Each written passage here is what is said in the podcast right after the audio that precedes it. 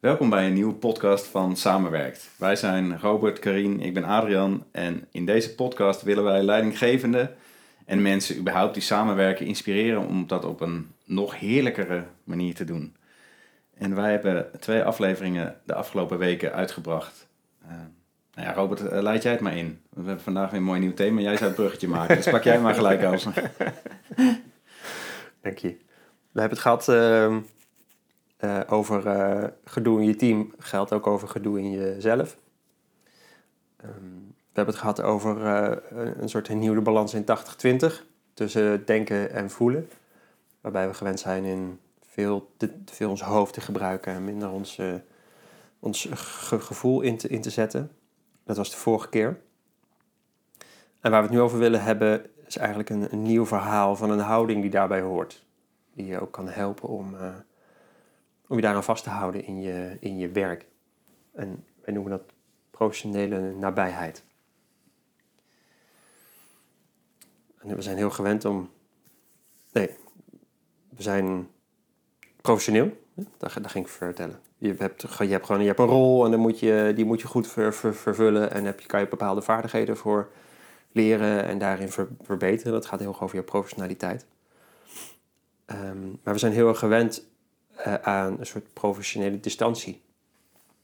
Soms zijn we er ook echt nog in opgeleid. In bepaalde beroepsgroepen is dat een soort bijna essentieel in de gedachte om het goed te kunnen doen.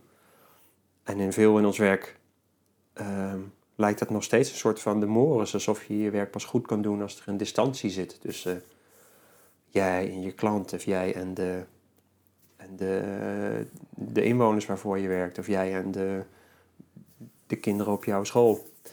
En um, in, die, in die gezondere balans tussen uh, denken en voelen zien wij dat een professionele nabije houding beter past. Daar willen we vandaag eigenlijk naar kijken en het erover hebben om je een verhaal mee te kunnen geven als hou vast daarbij. De grap, ik zit te denken, daar blijf ik nu op hangen, dat ik me voor kan stellen dat dat uh, idee van professionele distantie misschien ontstaan is omdat het storend is als je allerlei onopgeloste shit zeg maar, van jezelf heel erg meeneemt in het werk wat je aan het doen bent.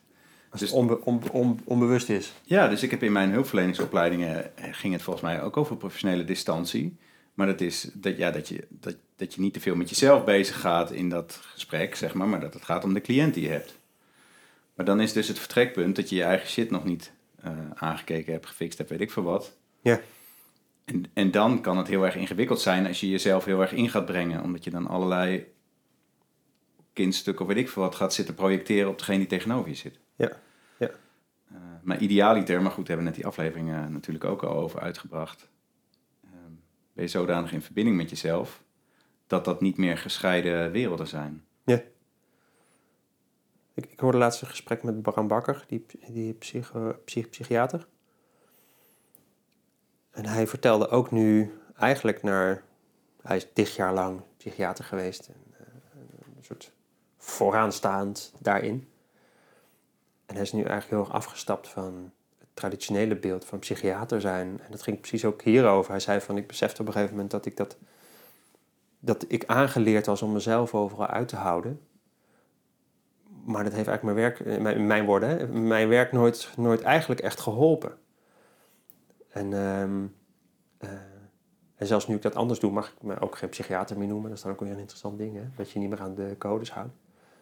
Maar zei van, ja, ik geloof dat dit eigenlijk veel belangrijker is dat ik nu pas echt toekom aan waar het er werkelijk om gaat in mijn werk. We noemen wel eens inspirerende tips. Hè? Dus we hadden Stef Bos een paar afleveringen terug, denk ik. Oh ja. Maar Bram Bakker is inderdaad echt wel een heel leuk voorbeeld, vind ik ook, om te volgen op LinkedIn. Zijn laatste twee boeken, ik heb een van die boeken hier ook staan. Oh ja. Hoe die uh, vanuit die rol, zeg maar, steeds meer is gaan zien wie die eigenlijk zelf is en altijd was. Op LinkedIn dat hij dan een, een post deelt met een foto van een klein Brammetje erbij, zeg maar. En in hoeverre kleine Brammetje eigenlijk een hele grote rol speelde in alles wat hij gedaan heeft. Ja. En zich daar eigenlijk helemaal niet bewust van was. Dus alleen al die term van professionele distantie, uh, hoe zeg je dat? Helpt. Ja, helpen, dat is dus niet echt helpen. Maar om dat ook niet echt aan te gaan. Ja, ja. En, en in het verhaal wat bij deze professionele nabijheid houdt, in mijn, hoort in mijn beleving, gaat die nabijheid aan de- één kant over ken je jezelf goed. Zo. Want als je jezelf goed kent, dan kan je werk beter, beter doen. Maar ook sta je in een soort gelijkwaardige verbinding met de mensen waarmee en waarvoor je werkt. Ja.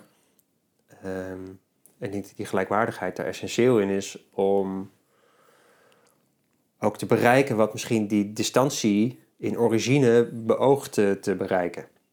Want als dingen gaan, rolvermenging ontstaat, dan is het ook niet handig. Zo, dus in gelijkwaardigheid kan je nog prima je rol hebben als, als projectleider, leidinggevende, ambtenaar, psycholoog. Zo. Eh, maar je kan wel in, in, in menselijkheid kan je wel gelijk zijn aan elkaar. En daar, daar zit het vooral in. Dat die, dat die menselijkheid weer een positie krijgt in het, in, het, in het werk wat we. Mooie aflevering, volgens mij vijf afleveringen terug of zo, hè, over je rol. Als je rol onduidelijk is. Zo, nou ja, zoek me even terug, ik eh, weet het zo niet uit mijn Iets hoofd. met een klok en een klepel, ja. Vijf- ik denk vijf afleveringen terug. Karine, wat denk jij er allemaal van? Of wat voel jij er allemaal ik bij? heb, ehm, ik heb ondertussen weer tekeningetjes gemaakt. Ik heb de, de ik en de, Ik de volgende keer een video erbij zetten. bij, eh, en de jij podcast. getekend. Als je empathisch luisteren in een De as X en de jij-as. Ik De zat er doorheen te kletsen. dus. en ja, de de jij En de de jij. i-as. Ja, ja. En de i-as gaat het ik, ik empathisch kan luisteren naar jou, naar de ander. Dus je kan naar de ander luisteren. En de ik-as is dat je ook empathisch naar jezelf kunt luisteren. En empathisch luisteren, dat is voor mij weer een, een andere vorm van eh verbindende communicatie bewust inzetten. Dus dat je kunt luisteren naar van, oh, want deze podcast gaat natuurlijk erover. Dan kun je meer in je gevoel komen ook. En ben je meer nabij in plaats van je, je gevoelens, die hoeven, die schermen we af. Want het is veel professioneler als je niet emoties laat zien. En dan denk ik misschien dat je niet heel boos mag worden of heel erg verdrietig mag zijn. Maar überhaupt je gevoel toelaten is denk ik ook wel gewoon... eh, heeft meer met professionele nabijheid te maken. En ik, nou, ik vind het heel professioneel als je je gevoel toe kan laten. Maar dan een gevoel toelaten kan je dus gevoelens toelaten van de ander en van jezelf. En doordat ik jou dat net hoorde zeggen, Robert, over die balans van het allebei er mogen zijn. Het gaat voor mij over die ik en die jij as. eh, Want je komt echt, als je alleen maar luistert naar anderen, dan word je een soort deurmat. Ja. Dus, dan wordt er letterlijk over je heen gelopen, maak je jezelf heel klein. Dan heb je, s- dan, Ja. dan heb je een soort relatie met kinddeel ook. Dat je letterlijk heel klein maakt en onzichtbaar maakt en ik doe er niet toe. En ertoe doen, dat is wat je juist in je werk wil. Ehm, psychologische veiligheid gaat er ook vooral om dat als je een functie hebt die ertoe doet, dat creëert veiligheid en dat cre- creëert eh, een prettige sfeer. Dus daar zit hem heel erg in. En als je dus over je heen laat lopen en alleen maar naar de ander luistert, dus vooral op de ei-as gaat zitten, helemaal bovenin, als je er een grafiekje van zou tekenen, ja, dan vergeet je jezelf. En aan de andere kant, als je heel erg dominant wordt en vooral naar ik gaat luisteren en je zin doordrukt, dat is nou ook niet echt bepaald professioneel gedrag. En eh, daartussen zit er bij? een... eh, Luidspreker of zo. Ja, luidspreken. Ja, of, of dominant, gewoon het woord dominant. Deurmat en Ja. dominant. Dat kun je ook tegen elkaar overzetten. En daartussen zit dan in een soort diagonaal eh, compromis. Je er allebei een beetje inlevert, kom je op een soort compromis uit. Niemand wordt er heel erg blij van. Het is een beetje consensus ook. Wij werken veel met sociocratische eh, of consentbesluitvorming. Maar een consentbesluit, iedereen gehoord en iedereen kan ermee leven, die zit juist helemaal bovenin die grafiek. Dus als je de diagonaal van het nulpunt doortrekt, je luistert naar niemand of je luistert, je gaat helemaal eh, verticaal omhoog. Je luistert alleen maar naar de ander. Of helemaal horizontaal, je luistert naar jezelf. Als je dan helemaal mooi rechtsboven in de grafiek gaat zitten, dan heb je daar een soort win-win Dus en veel verbinding. Geluisterd naar iedereen, iedereen voelt zich gehoord. En de oplossingen die jij met elkaar creëert, zijn een soort consentbesluiten kan iedereen mee leven. Het is geen bezwaar meer. En dan gaan dingen ook vanzelf en eh, komen ook niet opnieuw weer terug op de agenda, dat soort dingen. Dus dat, dat is waar, daar moest ik aan denken op Ja. het moment dat jij dat vertelde over die balans. Ik denk, oh ja, Ik denk misschien even een blogje van maken. Dan kunnen we in de show notes even verwijzen. Hebben mensen een plaatje er gelijk bij. Ja. Dat kunnen we natuurlijk niet laten zien. Nou, ik zat te denken aan een directeur die puzzelde met een teamlid. En eh, ze vond dat ze eigenlijk in haar rol eh, vooral dan empathisch en rustig en weet ik wat moest blijven. Maar ondertussen vrat ze zichzelf van binnen op. Hadden we het over. Dus eh, ja, eigenlijk is het moment dat ik het moet gaan delen, is een soort van onvermijdelijk. Want het eh, wordt te, te gesplitst nu. Wie ik naar Ja. buiten ben en wie ik naar binnen ben, zeg maar. Maar zomaar schiet ze dan in de, dat het een soort strategie wordt. Van oké, dan moet ik nu een soort functioneel boos worden. Want dit kan echt niet. Weet je, dat is weer heel erg hoofd. Of... ehm, En er zit ook, zit ook geen verbinding mogelijkheid Nee, nee, nee. Dus dat, ik merkte in dat gesprek ook weer dat lastige heen en weer vliegen. Eh, waarbij de, hoe zeg je dat? De meest verbindende richting is echt verbonden blijven met jezelf. Professioneel nabij met jezelf eigenlijk. Hè? Mhm. Ja. En- In plaats van luisteren naar jezelf. Ja, en dat gewoon inbrengen. En niet uit een soort strategie jezelf verstoppen. Of uit een soort strategie, nee, nu kom ik tevoorschijn. Want dat is nu het beste voor het team. Dat ik nu eens dit of dit ga zeggen. Maar echt bij jezelf blijven. Wat, wat helpt om ook in verbinding met de ander te blijven. Ja. Want als zij zich verstopt, is ze ook niet echt in verbinding met de ander. Als ze in een soort strategie, nu is het afgelopen schiet, is ze ook zomaar de verbinding kwijt met de ander en escaleert het. En de uitdaging is dat ze echt verbonden met zichzelf is, zodat ze ook echt verbonden met de ander kan zijn. We hebben zomaar allemaal ideeën hè, over wat het is om professioneel te zijn. Dus, dus als leidinggever in jouw geval, dan heeft misschien het beeld professioneel dat ik het of allemaal maar zelf oplos of zo, hè? Maar niet die andere iedereen en het de verbinding. hebben. En wat Karin zei over die deurmat, die natuurlijk veel, veel gemeentelijke over, overheid, zie ik die ook echt al vaak, nou, soms ook onbewust aanwezig als aanname van hoe, hoe men zich op moet stellen. Dus dan naar, naar inwoners dat ze zich af en toe echt als deurmat laten gebruiken. Hmm.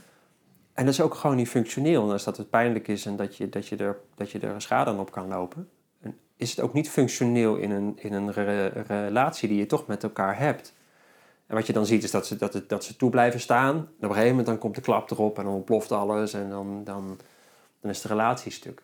Maar, dan, je hebt, maar je hebt toch met elkaar wat te eh, doen samen in het eh, werk. Dus in, dus in een professionele houding ehm, zorg je dan daar toch ook wel duidelijk in, eh, in, in, in je eigen, eigen grenzen. Dus dat je ook duidelijk aan kan geven van nou weet je, dit en dit gebeurt zo. Maar dat doet dit met mij. En als we echt samen willen werken, dan, dan moeten we daar echt een andere, andere weg in zien te vinden. Want dit voelt voor mij niet acceptabel.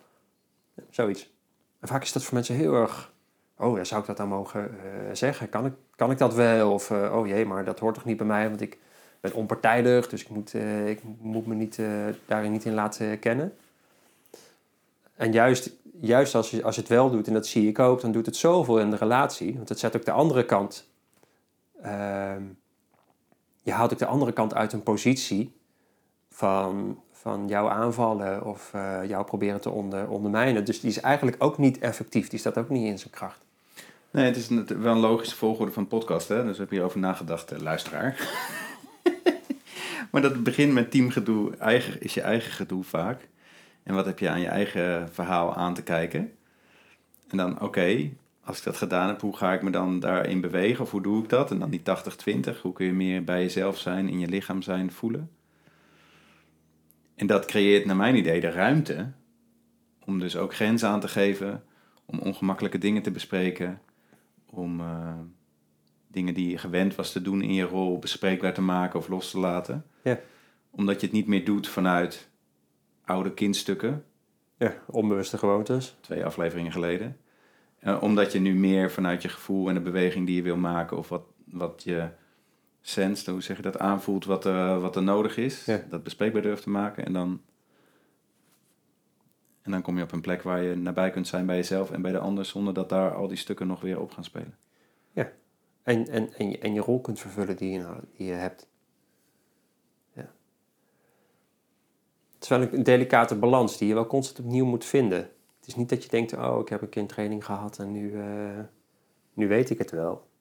Het is wel constant in het moment afchecken, ook bij jezelf, van hé, hey, maar hey, wat voel ik eigenlijk en klopt het nog wat, we, wat ik doe en hoe dat ik reageer. Hmm. Want voor je het weet heeft een, een, een systeem of een cultuur of een, gewoon, een onbewuste gewoonte van zo reageren ambtenaren of zo reageren leidinggevenden of zo reageren teams nou eenmaal het weer overgenomen.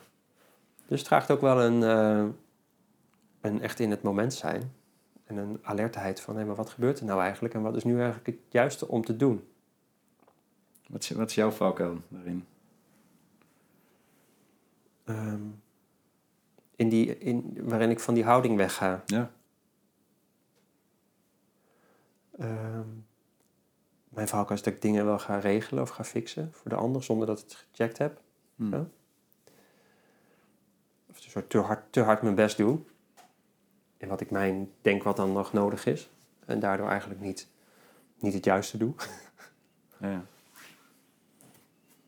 Ehm, dus dan vul ik ook in voor de ander of voor mezelf of voor de groep of voor een, voor een vraag die er ligt, die er misschien eigenlijk helemaal niet ligt. Ja. Dus dan is er ook geen nabijheid. Dus dan is degene waarvoor ik, waarvoor ik werk of met wie ik werk, die kan ook heel makkelijk geen, geen verbinding voelen. Hm.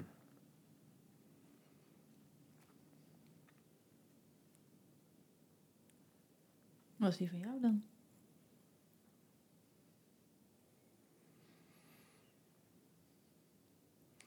Ik denk dat soort. eh, ik, ik heb wel dat. eh, iets conflictmijdends en er graag bij willen horen. Dat zijn wel van die oude stukken van mij die ik zomaar weer tegen kan komen. Dat ik denk, oké, eh, nu wordt van mij dit verwacht, want ik zou nu eigenlijk dit dus. dus Oké, dan ga ik maar, weet ik veel, zoiets dat doen. Ehm, en wat ik nog wel irritant vind, is dat ik me regelmatig vast pas achteraf realiseer. Oh, ik had in dat moment gewoon even, even vijf seconden stilte. Al is het maar vijf seconden, hè? Of even gezegd, jongens, ik heb even een moment nodig. Eh, ik heb nu als trainer, ik denk dat ik als trainer nu eigenlijk zus of zo zou moeten doen. En ik merk dat ik het ongemakkelijk vind, want eigenlijk zou, weet je wat, dat gewoon dan bespreekbaar maken. En dan, als ik dat wel doe, dan is dat eigenlijk nooit, eh, zeg je dat? Nooit een probleem. Dan komen we er altijd goed uit. En dan klopt het ook weer. Dan, zijn we, dan begon het met nabij zijn bij mezelf. En dan, eh, dan kunnen we ook iets doen wat echt goed is voor ons allemaal. Ook met zo'n trainingsgroep bijvoorbeeld of een klant. Ik denk dat dat wel mijn valko is. Die dus heel erg te verklaren is vanuit eh, mijn eigen jeugdverhaal. Mijn eigen stukken. In mijn kop schieten. En dan dus niet meer doen wat... eh, ja, en dan dus incongruent gaan handelen. Omdat mijn lijf eigenlijk iets anders wil. Word ik gespannen? Het is wel, wat ik een je vraagt het niet, maar ik, ik hoor een soort Karin-stem in mijn hoofd van wat, Waar wat merk je dan in je lijf? of waar voel je dat? ik denk dat ik dat dus wel altijd wel voel. En dat is wel een interessante om, eh, hoe kan ik daar ook alerter op zijn? hey, er gebeurt nu iets. Misschien ben ik wel nu aan het aanpassen. Of misschien ben ik nu Nee. wel te veel in mijn kop. Of, eh. En wat zou je dan kunnen doen als je in, vanuit zo'n professionele houding zou reageren? Wat zou je dan, welke beweging zou je maken die jou dan helpt? Nou, als ik bijvoorbeeld zou kunnen zeggen van... eh, oh, ik heb het idee dat ik even eh, mezelf kwijtraak. Dat benoemen. Ja, en ehm, ik zou graag even een moment eh, stilte nu voor mezelf hebben. Ehm, is het oké? Oh ja. Of gewoon dat ik het misschien wel gewoon doe. Ik kan me voorstellen dat het misschien wat ongemakkelijk is, maar dat ik gewoon goed ga zitten en mijn ogen dicht doe en even eh, gewoon naar binnen ga. En wat de rest daar dan van denkt, Ja. denk ik, oh shit, wat gebeurt er nu? Eh, gaat hij nog weer verder zo of niet? Ehm, ik denk dat ik dat ook gewoon goed zou kunnen doen. Ik heb dat een keer gehad bij een eh, event waar ik was. Iemand die de leiding aan gaf en op een gegeven moment ook gewoon zomaar stil was. Ja. Huh, wat gebeurt er?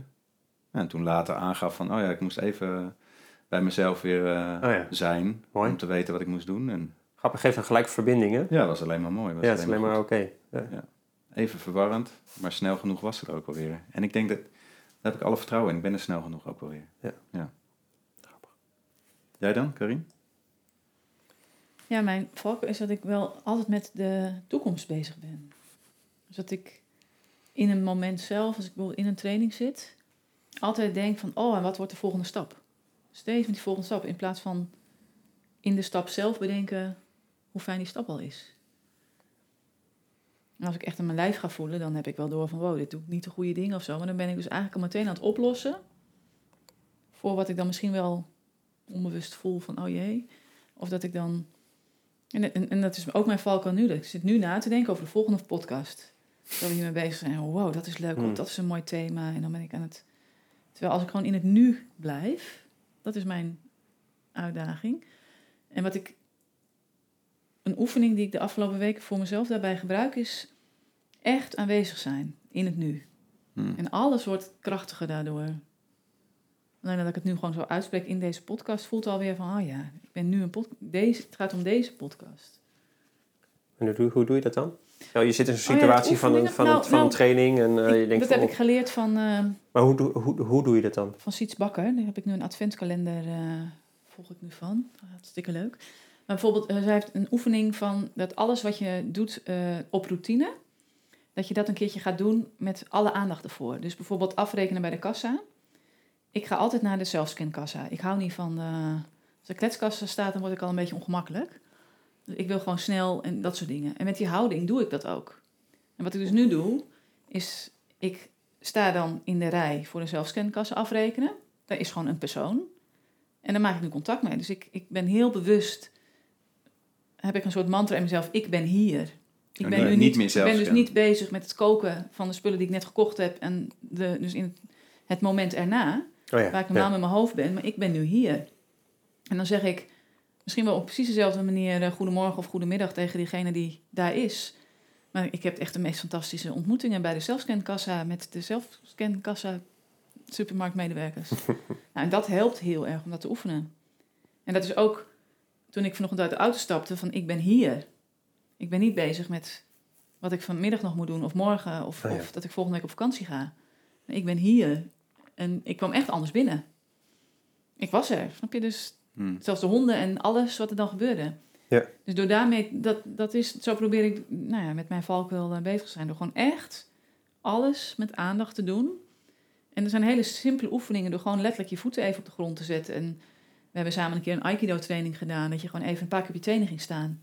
Dat, dat, dat soort trucjes inzetten. Dus ik heb een gereedschapkist vol met waarvan ik weet dat het werkt. Waarvan ik het meegeef aan anderen. Maar daarbij mezelf vergeet. Oh ja. Dus dat kan ik ook zelf doen.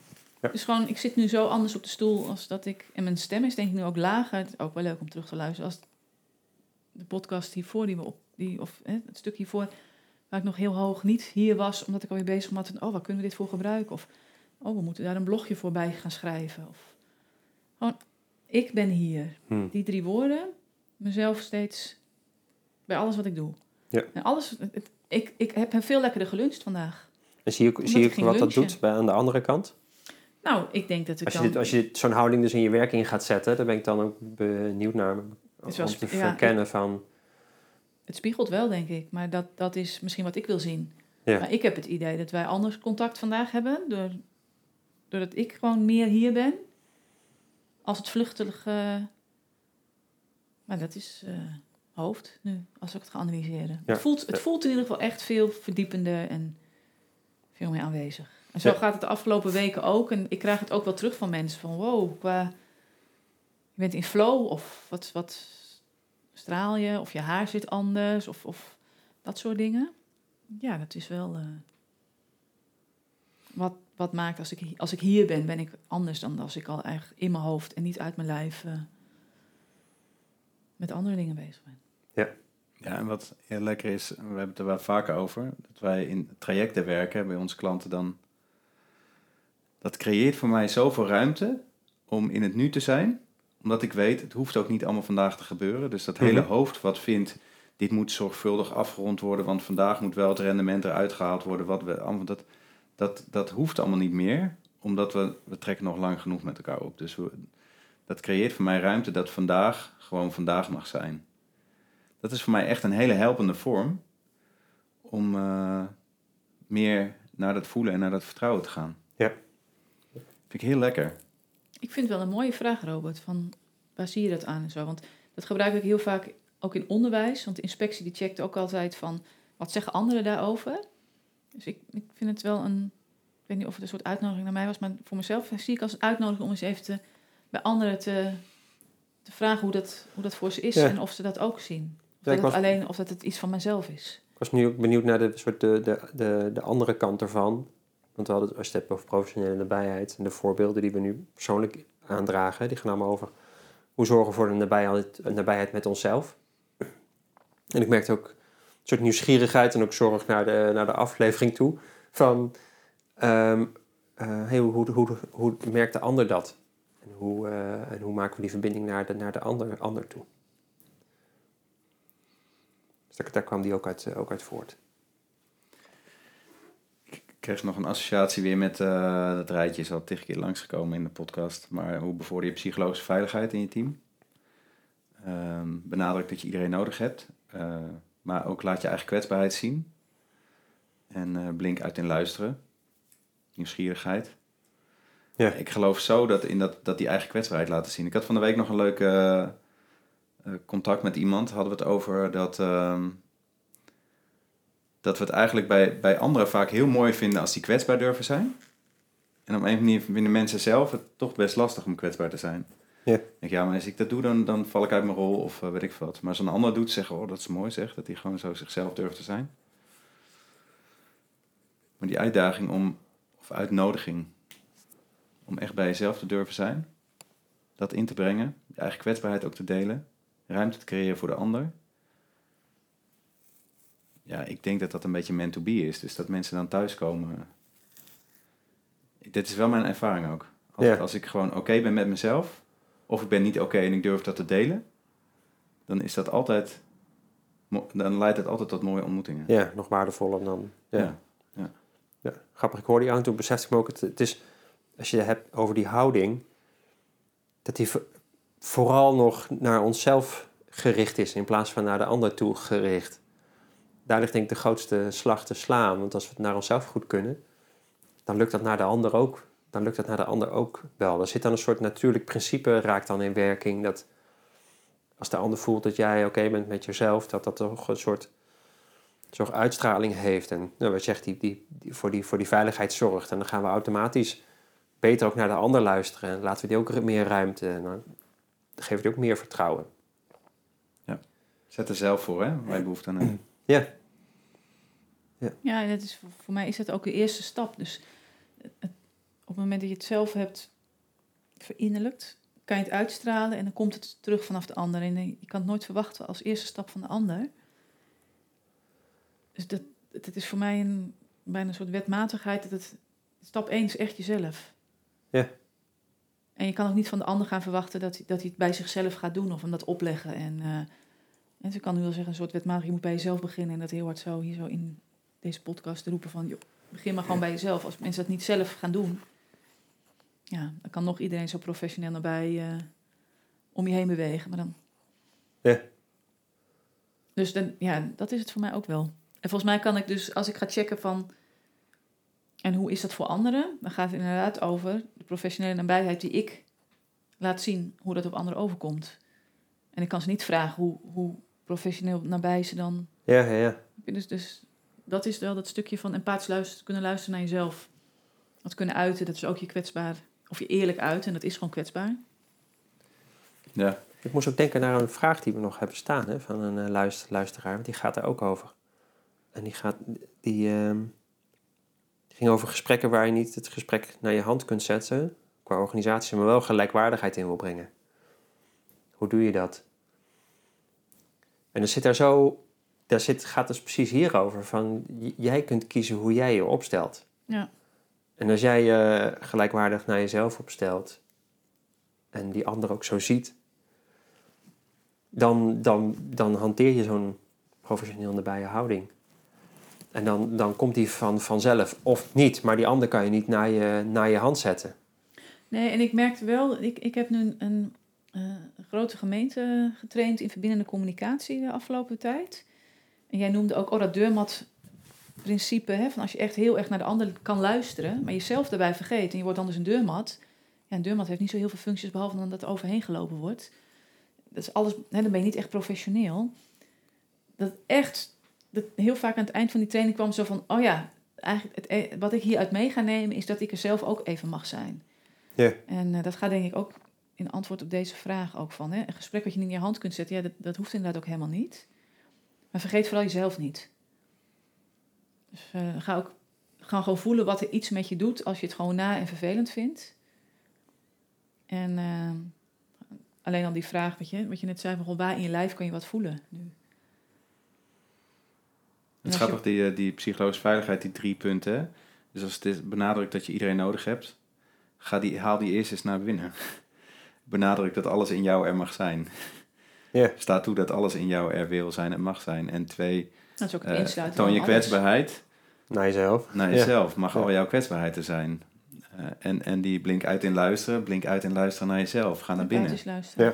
En dat je dan psychologisch veilig bij jezelf kan zijn. Waardoor je het daarna kan faciliteren voor anderen. Dan eh, ja, over die vraag van die... oh, de naam zeg, ik weet wie hem inbracht. Daar kunnen we het nog lang over hebben. Maar uiteindelijk begint het daar natuurlijk ook Ja, weer precies. die route. Ja. Beginnen bij jezelf. En, en dan is het soms nog steeds misschien heel erg lastig... dat je in een organisatie zit waar mensen boven jou besluiten dat iets anders moet. En je, en, en je wil zo graag zien dat het anders Ja. gaat. Eh, maar dan kun je op de plek waar je staat... kun je al ontzettend grote bewegingen maken. Ja, en heb je dan, dan toch geen invloed op. Ja, je kan op een ouderwetse manier zorgen dat je daar macht over krijgt. Maar dan is dat hele idee van gelijkwaardigheid is ook weg. Dus je kan niet anders dan, dan zijn in dat moment op die manier zoals jij daar wil, waarin je in gelooft dat je op die manier daar dan gewoon bent. En als dat een uitschaling heeft op de ander, dan is dat mooi. En als die ander niet verandert, dan is dat, dan is dat ook wat het, wat, het, wat het is. Kunnen we hier nog een aparte aflevering over maken? Er valt nog meer over te zeggen. Of vinden we dat eh, too much? Gaan we even over nadenken. als we het wel vinden, dan komen we ermee terug. Ja. Is het thema professionele nabijheid nu rond voor jullie? Ja. Voor nu wel, denk ik. Ja, we zijn Ja. ook wel een half uur bezig. Tof. Nou, we zijn weer benieuwd wat je ervan vindt. Zo'n eh, riedeltje altijd aan het eind ook, hè? Ja. Hetzelfde riedeltje aan het begin, hetzelfde aan het eind. Laat ons weten als je nog vragen hebt, opmerkingen. En wij gaan eh, je nog meer podcastafleveringen laten horen. En we hopen dat je het je inspireert. Doei!